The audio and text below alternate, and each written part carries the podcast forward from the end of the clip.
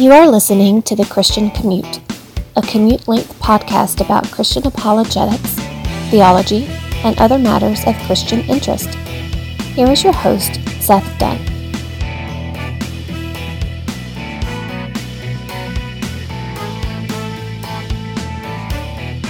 It is Tuesday, October 31st. This is The Christian Commute. I'm your host, Seth Dunn, and you're riding home with me after lunch because... Excuse me. I think I'm coming down with something. My throat's a little sore. Because it's October 31st and my kids are going to go trick-or-treating. So I don't want to leave here at 6 and get home at 7. I want to be there to take them out at dusk before it gets too dark.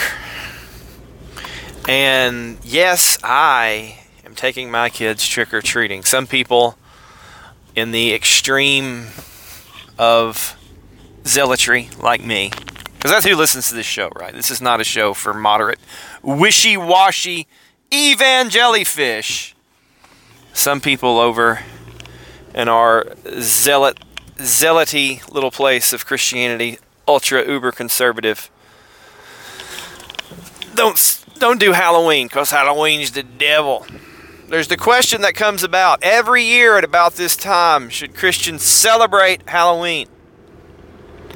And I just thought about that, and I thought, all right, I celebrate Christmas because that's the birth of Christ. It's a celebration. I celebrate Easter because that's the resurrection of Christ. That's a celebration. I celebrate the 4th of July because that is commemorating our country's independence, our freedom. And I celebrate our freedom and winning the Revolutionary War. I don't really celebrate Halloween. It doesn't mark anything. Like, what are you celebrating in Halloween? There's no event. There's not something that happened in the past that you're commemorating. You're just dressing up in costumes and going to get candy from your neighbors. If there's aliens watching us from outer space through some kind of special telescope and satellite technology, that's got to be the one holiday that they don't get. Because what are they doing? They're going to these people. They never talk to their neighbors. Now they're going to all these houses. They're dressed up as cats and video game characters and comic book people, and they're getting candy and just walking off. What is this? I would love to hear a 2-hour lecture from an anthropologist on how Halloween got to be what it is. Was there some ancient pagan belief about spirits or All Hallows Eve? I guess, but I really don't think it has anything to do with the secular holiday that is Halloween. So yes, my kids are going to go trick-or-treating, and we don't dress up as monsters and witches. Like, I draw the line there. I'm like, listen, we're not going to dress up as monsters and witches or devils. We're not going to do that. So, cutesy little costumes. Let's go get some candy from our friends and neighbors. And by the way, today's show title is Fall Festivals. Fall Festivals. We're going to talk about church fall festivals, which are Halloween parties, but we don't call them that because Halloween's pagan. All right. Fall festivals at church. Maybe I'm going to give you sort of a tale of two fall festivals. We have the Bible chapter review today because I think 3 questions. They're all from Terry in California, and Candace wrote me, and I said, "Oh, great! Candace is sending a question." And her email was, "Why haven't you answered my last question?" And I was like, "Number one, this is not a question, and number two, I already answered that question. I'm pretty sure I answered the one she sent in to my Yahoo mail. But Candace, if I didn't, just send it in again to this one. But I'm pretty sure I answered that question. Now, if I didn't, I feel stupid. Anyway, what's that question about? Ooh, it's about sermon resources. Should have fun with that. And as always, we have the Bible chapter review. We are in Matthew chapter 26, verses 14 through 16. Jesus has just told his disciples, don't bother the woman Mary, it doesn't name her, but her name, it was in fact Mary, not his mom, a different Mary. Jesus has said, don't bother the woman who poured this perfume on me. She's, done something good for me. Then one of the 12, named Judas Iscariot, went to the chief priests and said, what are you willing to give me to betray him to you? And they weighed out 30 pieces of silver to him. From then on, he began looking for a good opportunity to betray Jesus. By the way, 30 pieces of silver, you can Google it. I think it's people argue about how much or how little it was. I'm going to say it's about $500 in today's money. So, what would you give me to sell Jesus out to you? I don't know that this is a criticism of Jesus biblically, but Jesus was a very important guy who had upset the high priest very much. You think he could have got a little more than $500 to sell him out. That's not a biblical commentary. That's just a Seth commentary. Like, shouldn't you got like a $100,000 or something like that? Anyway, Judas goes to the enemies of Jesus. He knows that these people are Jesus' enemies. Number one, if he didn't know that, he wouldn't have gone to them. But he knows this. Judas has witnessed what Jesus has been doing all throughout the previous chapters, going and teaching through the city and rebuking the scribes and Pharisees. So he knows the chief priests and the elders want Jesus gone. And Jesus himself has said, I'm going to be crucified and handed over to these people. So Judas seizes an opportunity here and goes to them and says, oh, listen, I'll sell him out to you guys. I'll betray him, but what are you willing to give me? Notice they don't have posted reward. Jesus, dead or alive, $500. You ever watch an old Western? And they have bounties on people out in the wild, wild West. Wanted, dead or alive, $1,000. Let me tell you something. This is not a biblical commentary either. You ever watch one of these movies and they capture the bad guy and they try to bring him back and he's trying to escape and his gang is shooting at him? I watch this and I'm like, listen, if the bounty on this guy is dead or alive, as soon as I make a positive identification on him, I'm going to shoot him dead. Because it's like the Mandalorian says, you want to come in warm or cold? It doesn't matter to him. I'm like, you ain't fighting me all the way through the Arizona territory, buddy. Boom, dead or alive. Because I'm wanted, dead or alive. I think is that from Young Guns 1 or Young Guns 2? Bon Jovi. I'm a cowboy on a steel horse I ride. Ugh. I think it's from Young Guns 1, but I don't know. You seen Young Guns 1 and Young Guns 2? I got news for you. Not historically accurate. You'll find that out if you ever go to New Mexico, to the county where that is it Lincoln County? If you ever go to the place where the Lincoln County War, the so-called Lincoln County War, between the Tunstall and Tunstall and McQueen? I don't remember the name of the warring or fighting parties of land barons. But if you ever go there, you'll find that they took some Hollywood liberties with Young Guns. But now, away from Young Guns and back to the Bible and Jesus. We're talking about bounties, right? We're talking about bounties. Wanted men. Jesus is a wanted man, but not by the Roman authorities, but by the Jews. And they're trying to seize him quietly. And his own man, Judas Iscariot, his own man Judas, goes to betray him. And with that, we will end the Bible chapter review, as well as any further commentary, for today at least, on Young Guns 1 and Young Guns 2. Starring Emilio Estevez, Charlie Sheen, Kiefer Sutherland, Lou Diamond Phillips. The second one has Christian Slater. I can't think of any of the other actors. They didn't make it as big. If I was going to make a movie about Jesus, and I know people have, like Mel Gibson made, what was the name of the movie? Passion of the Christ, and then you got the guy making The Chosen, and we know not to watch The Chosen, Dallas Jenkins. I would cast Christian Slater as Judas. Don't you think Christian Slater would make a good Judas? Or if he's not available, Kevin Bacon. Those are consummate bad guys. Like, just the worst. That's who I would cast as Judas. All right. Let's move on to the question in the inbox. If you have a question about Christian theology or apologetics, you can write to Seth Dunn 88 at gmail.com or dial 470-315-0875. Today's question comes all the way from California, San Francisco, California. So it comes from the godless pagan West, but the absolute most godless, most pagan part of the West, San Francisco.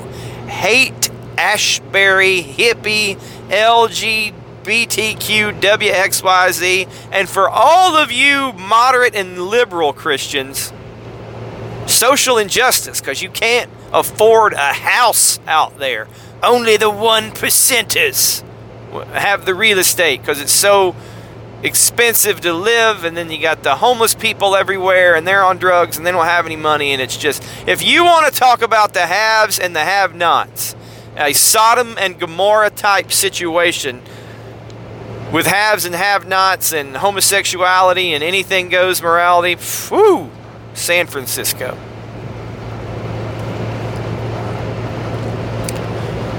It's not as all rosy as the Tanner family makes it out to be on Full House. And what's the silence? This is me desperately trying not to sing the theme song to Full House. I'm just trying to stuff it down. And this question's from Terry out there, fellow accountant. What do you think of a pastor using canned resources? Now, let me stop right there. This is a what do you think, Seth, question, and these things sometimes come through. And I always give my opinion, hey, because somebody wrote in to the show and asked for my opinion. But unless my opinion has a biblical basis, then it's no good, all right? Because we're talking about the operation of a church. And here's the problem here. In the Bible times, there was no canned resource website. You couldn't go order the orange curriculum for your Sunday school, okay? You couldn't go to rightnowmedia.com and get some sermon resources. You couldn't go to churchleaders.com. You couldn't order some stuff from Rick Warren. You couldn't get any James Merritt or Jerry Vines tapes. Because they didn't have, it's not that they didn't have the internet, it's just like they hadn't, nobody had built up a book of products yet. Because Christianity under the New Covenant had just started when the Bible was written. Guys, you realize we don't really have any biblical books that were written after around 100 AD. So the idea that there would have been pastors in the New Testament that Paul had to rebuke because they were going out and getting sermon resources off the internet, I mean, that's anachronistic. That's infeasible. As much as if the pastors were watching internet pornography. There was no internet. And there wasn't any pornography because there was no cameras. I guess the best they could do was drawings and statues. Okay? I'm not a sociologist. I'm sure there's some sociologist out there who's like, oh yes, there is a history, or anthropologist, of ancient pornography. But I'm not the person to tell you about that. And I think this makes two shows in a row where I'm like, I'd love to tell you, I don't know about beer and pornography. I'm a fundamentalist. I don't know about that stuff. Okay, but you get my point. So what do I think about it? I think it's awful. And they shouldn't do it. And I'm going to try to support that biblically. Even though it's sort of like abortion. You can't find abortion in the Bible because they weren't doing it.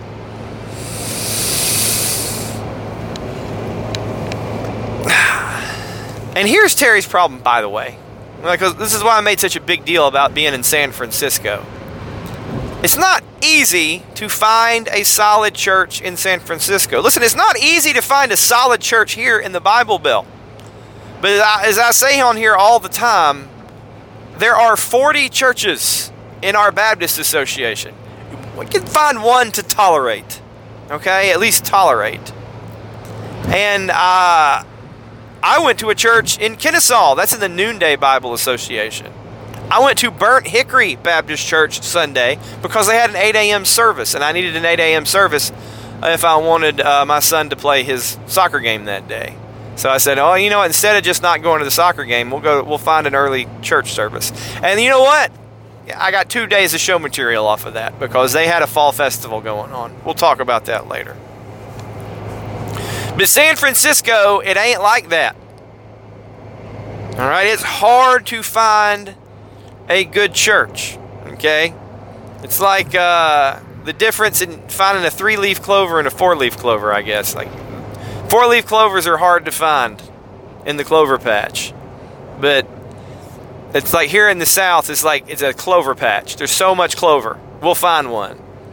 And in the West, it's like they ain't got no clover. I don't know how. I'm not real. I have really no idea how much clover grows here versus there. I'm just saying we have more churches, just a lot more churches. So the more you have, the greater the chance of finding a decent one. Not like that in San Francisco. And Terry's been at her church for 40 years. 40 years. And her pastor is starting to use canned sermon resources. Something called explore.god.com and something called 3D Movements. Now, I don't know how good or bad these websites are, how orthodox or not, if they make any sense, if they're stupid or not, because I don't go around looking for canned sermon resources. And if I was a pastor, I certainly wouldn't do it because I think they're bad. Here's why pastors are supposed to be teaching their people the Bible. Pastor has to be able to teach. You've got a Bible. Listen, when the apostle, when Paul was telling Timothy and Titus, they got to be able to teach. When Jesus gave the Great Commission and said, you need to be going and teaching, he wasn't talking about teaching from sermon resources. They didn't have them. They were talking about the Bible, all right? And they only had the Old Testament then, but the New Testament counts too because it's the Bible. They're talking about God's Word, not some methodology about God's Word. A lot of this stuff on the internet is how to get people to do something, like how to get them to evangelize and how to get people to grow the church. It's like almost the sermons are not about preparing and equipping the people. It's about turning them into little sales agents to get them into church. A pastor ought to be able to just be able to give a sermon. And you got to think about, what are you paying the pastor for? Okay? Because the elder is worthy of his time or worthy of double honor. You don't muzzle the ox while he's plowing.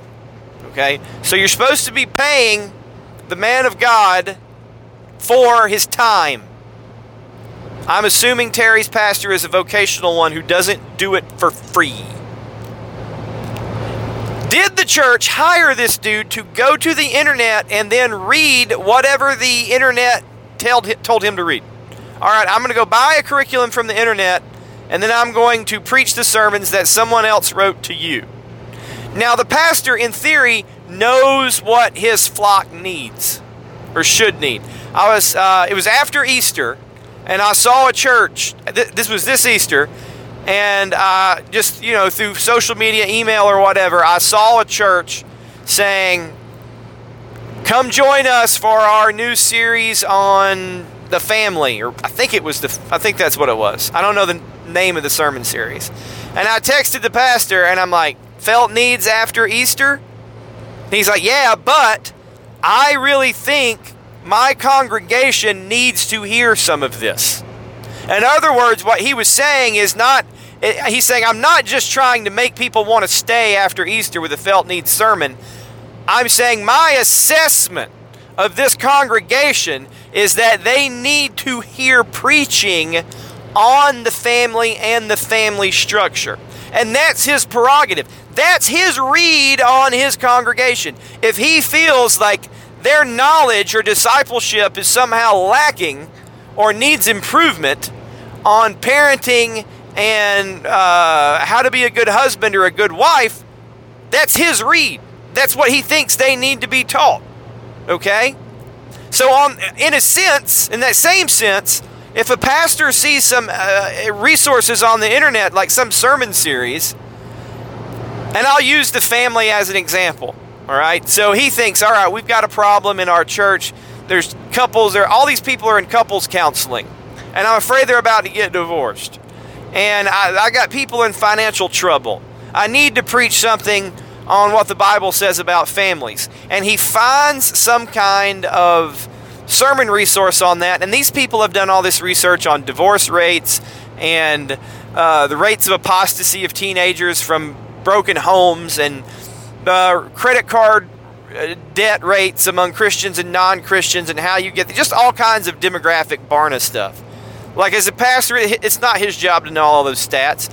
So he uses that material to address what he thinks needs to be addressed in his church. Maybe that, and I'm trying to be super charitable, you know, maybe that's his motivation for that guy getting the stuff off the internet.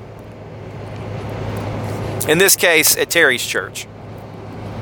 But all that statistic stuff seems powerful, but it ain't the Word of God. The Word of God is a two-edged sword cutting between bone and marrow, right? That's what the Bible says. It's sharper than any two-edged sword that cuts between bone and marrow.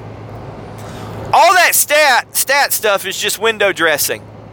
The Bible says what the Bible says. It doesn't matter if all your kids stay in church after you get divorced. God hates divorce, right?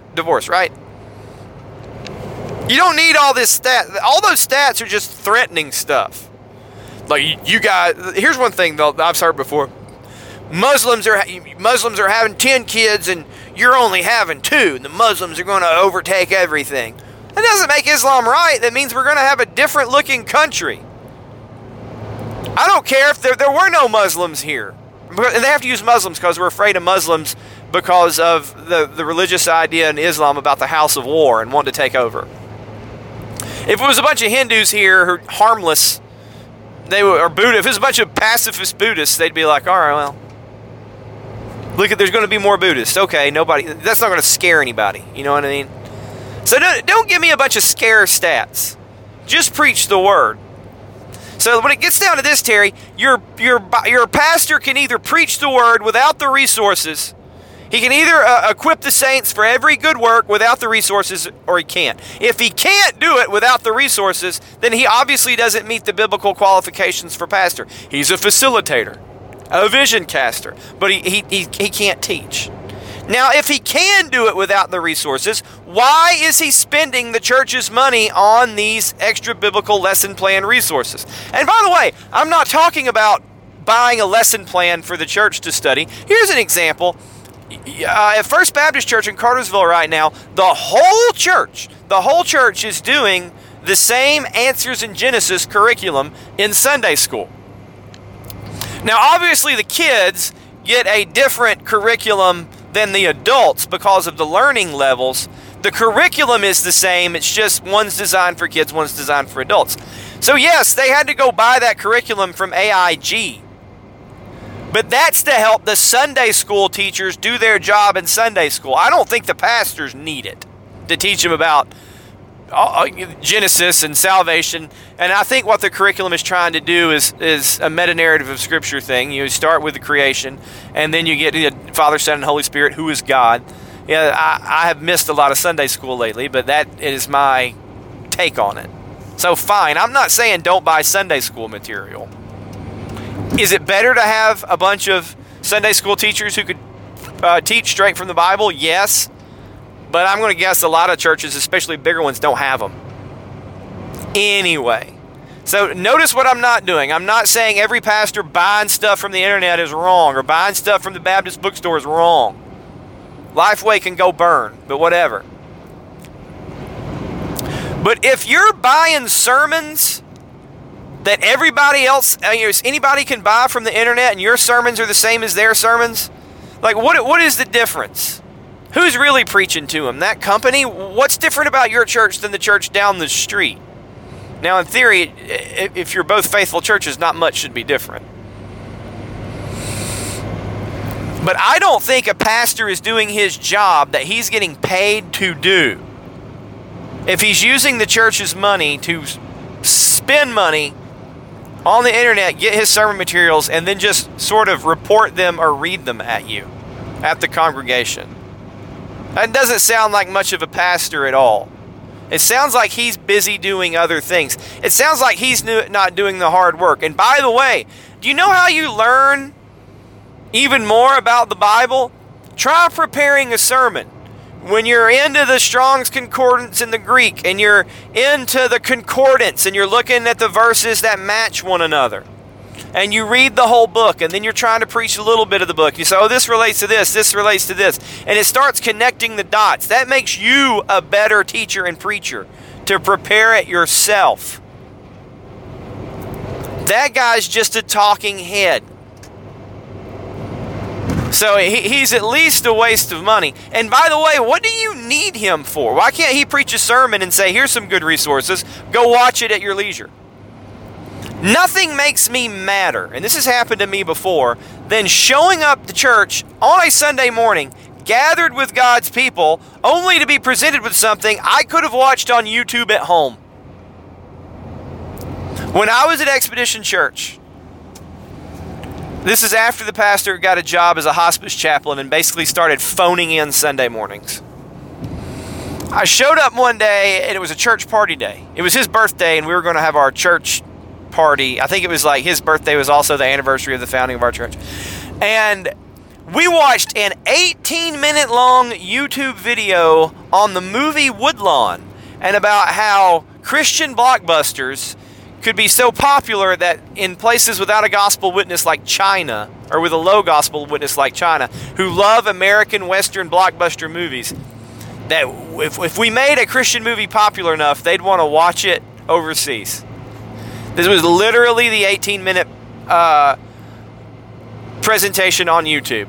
Buy a ticket to this Christian movie, and most Christian movies are awful. Because if you do, you'll get the gospel to Asia.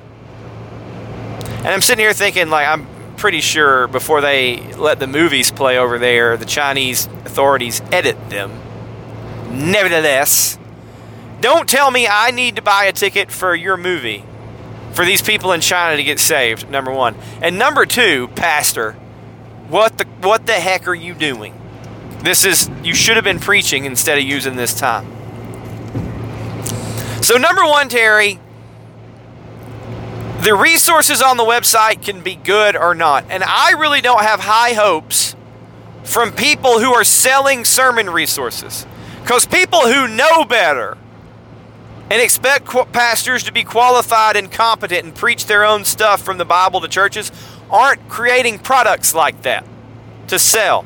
I'm not an entrepreneur, but if I was, I wouldn't want to create a product that I didn't think was good for society or the customer. Like, if I think cigarettes kill people, I'm not going to sell cigarettes. That's bad. So if I think it's bad to make canned sermons and sell them on the internet, I'm not going to make canned sermons to sell on the internet.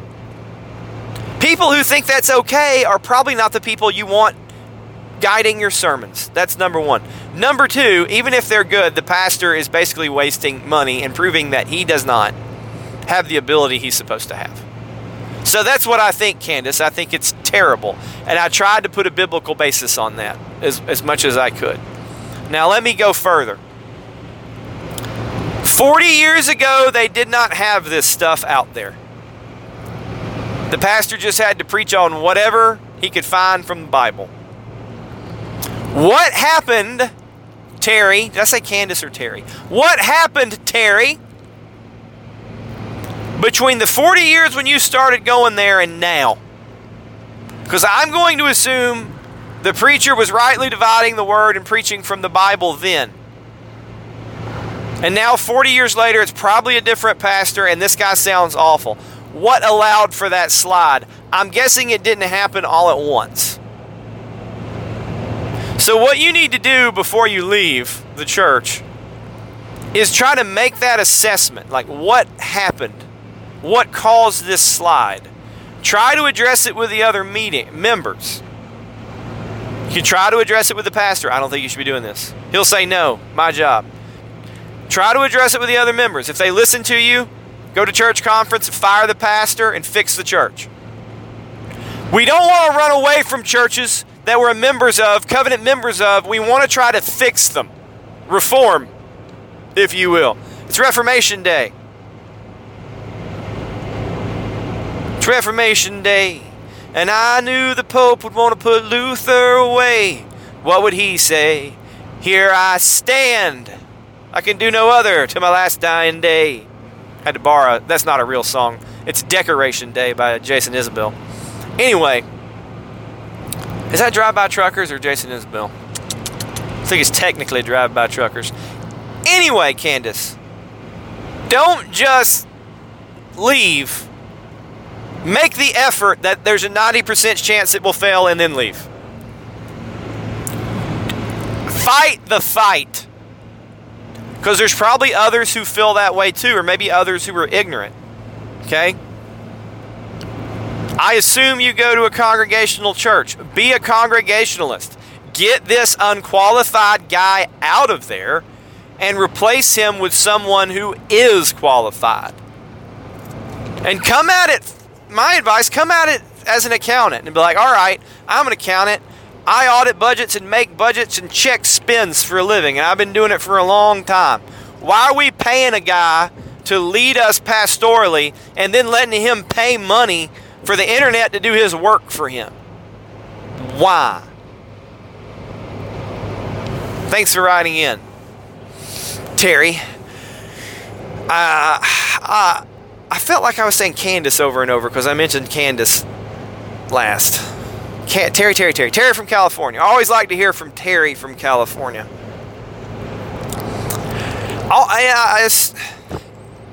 For some reason, it's like always, I don't know what it is, and I always mention this, like it's older people that I resonate with or that resonate with me.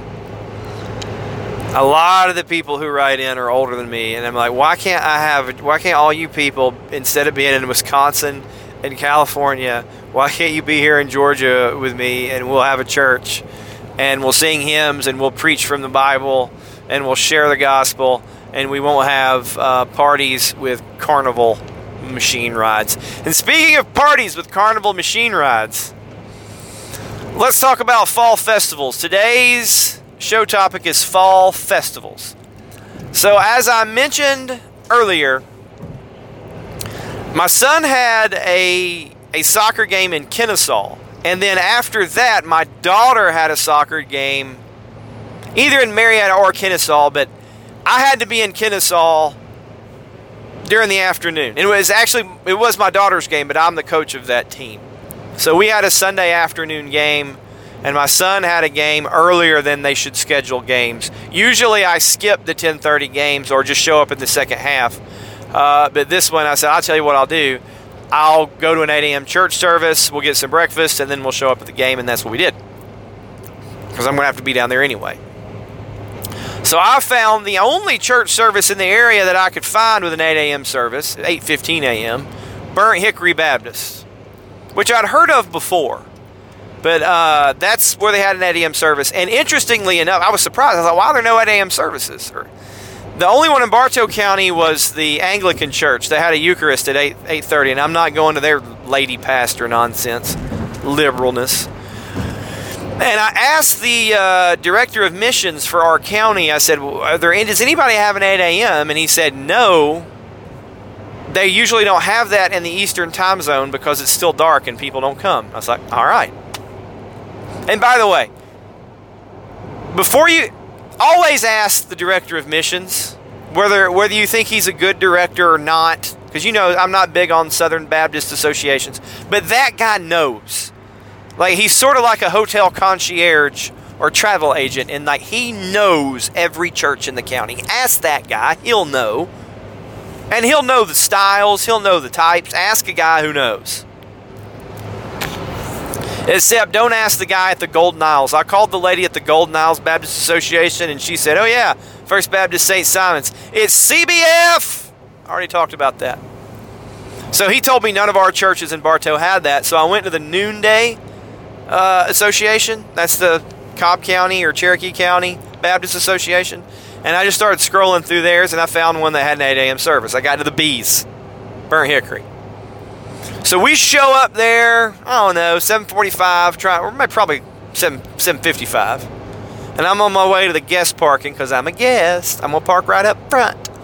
And as I pulled in, I saw a sign that said Pumpkin Fest. And I was like, okay, they're having their fall festival. And I'd seen a lot of signs at the churches around here for those events. And because we're not going to call it Halloween, it's a fall festival. It's a party for kids to dress up in their costumes, but not witches and not vampires and not devils, and give them candy, and everybody's going to have a good time. Nothing wrong with that. Let's have fun, okay? Let's be good in our community. I pull up to the parking lot, and inside the parking lot, no joke, is a carnival machine. It's a big machine. It's a ride that spins around. You ever go to the carnival that has those rides that spin around? So you guys probably see the traveling carnivals come. We have one in Cartersville on Labor Day. They call it Pioneer Days, and all these carnival machines show up in the park and get built. So there are these carnival companies out there. They travel, and they have carnivals on the weekend. And they have all these tractor trailers full of rides, and they basically assemble in a small amusement park in whatever town is hosting them. So what I'm trying to say, it was not a jump, because a jump comes in a little bag, and you plug it in, and all of a sudden you have a bouncy house or a bouncy castle. Some people call them jumps. This was literally a carnival ride, like you would see at Lake Winnipesoka or one of these carnivals. You'll have to Google Lake Winnipesoka. It's a small amusement park near Chattanooga. I think it's in Rossville, Georgia. And they had three of these things. Three different carnival rides that they had rented.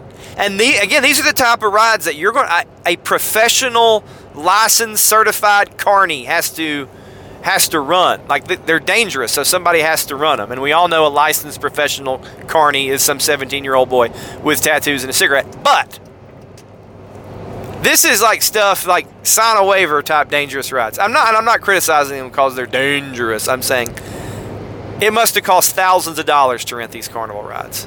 Big carnival rides in the parking lot. And my kids are like, why do they have carnival rides? And I'm like, I guess they're for their fall festival. Doesn't it seem kind of wasteful? And they're like, yes, it does.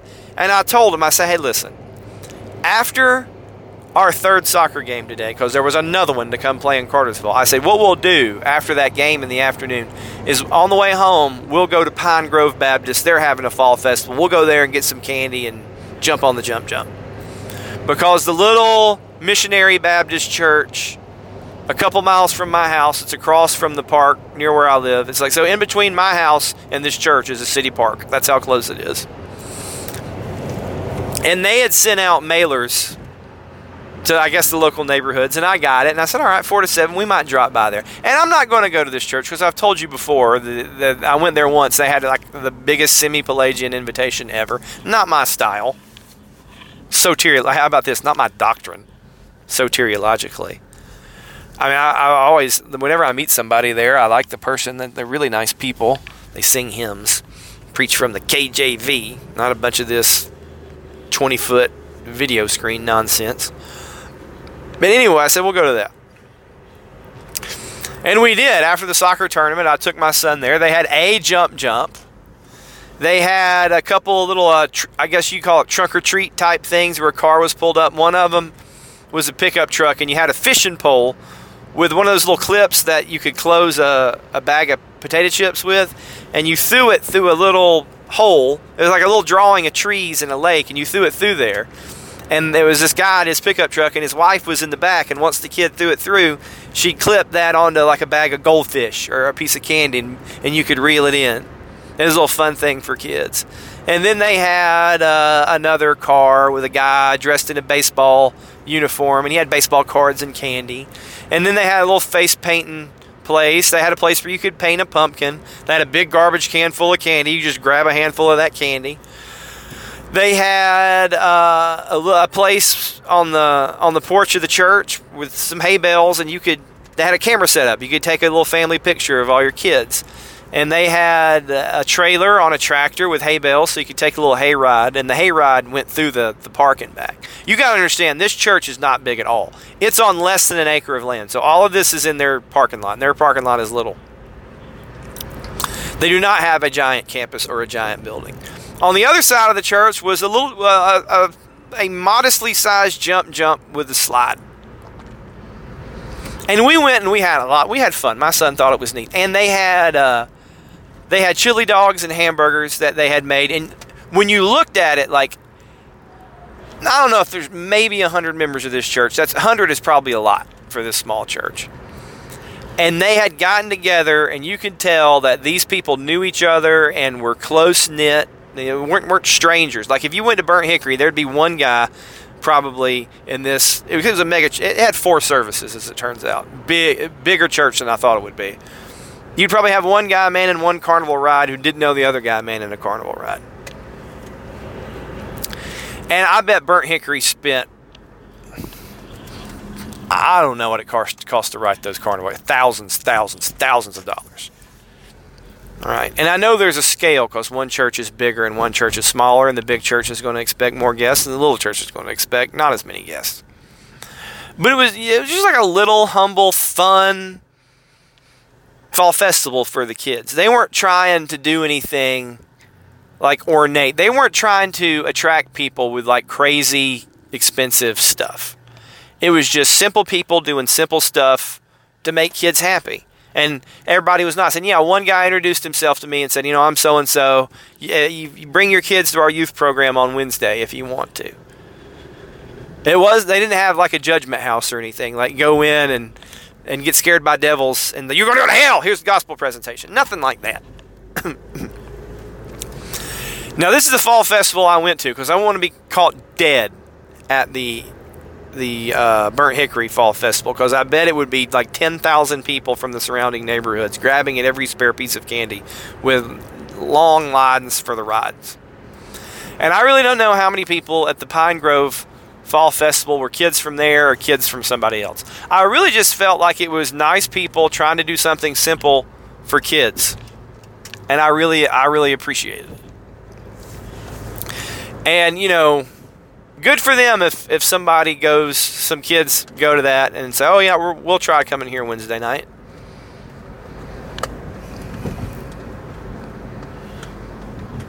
Like really nice people. Like the food wasn't catered. These people got together and made these hamburgers and hot dogs, and they had a big cooler. There's some Cokes in the cooler. So I did not go to Pumpkin Fest at Burnt Hickory Baptist with their carnival rides, but there's some point, and I can't point to you in the Bible and say here's the point, but there's some point when you go too far. And I think when you have literal carnival rides in your church, you've gone from just trying to do something nice for kids to like, we've got to get people here by hook or by crook, and we're going to spend thousands to do it. Because what does a garbage can full of candy cost? $50? I don't know.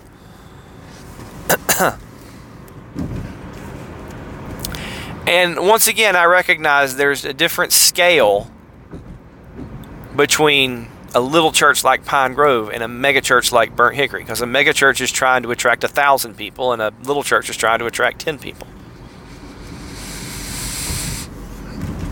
But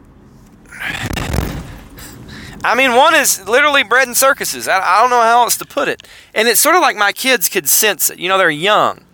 Like one kid went to the fall festival at Pine Grove and didn't think anything was weird about it. He just had a nice time.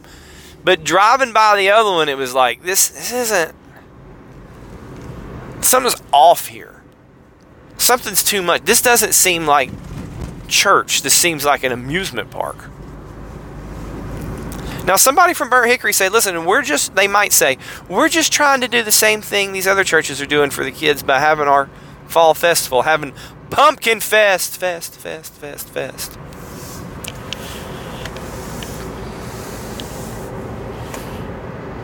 But I don't know.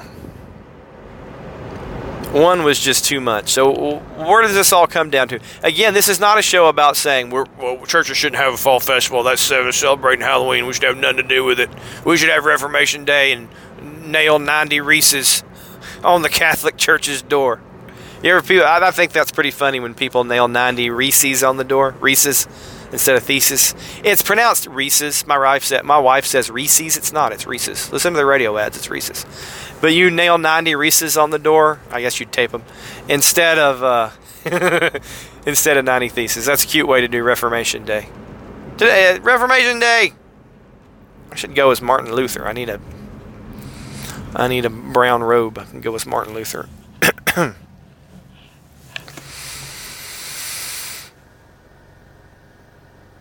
This is about fall festival being like, are you a tractional circus church, or are you just trying to do something nice?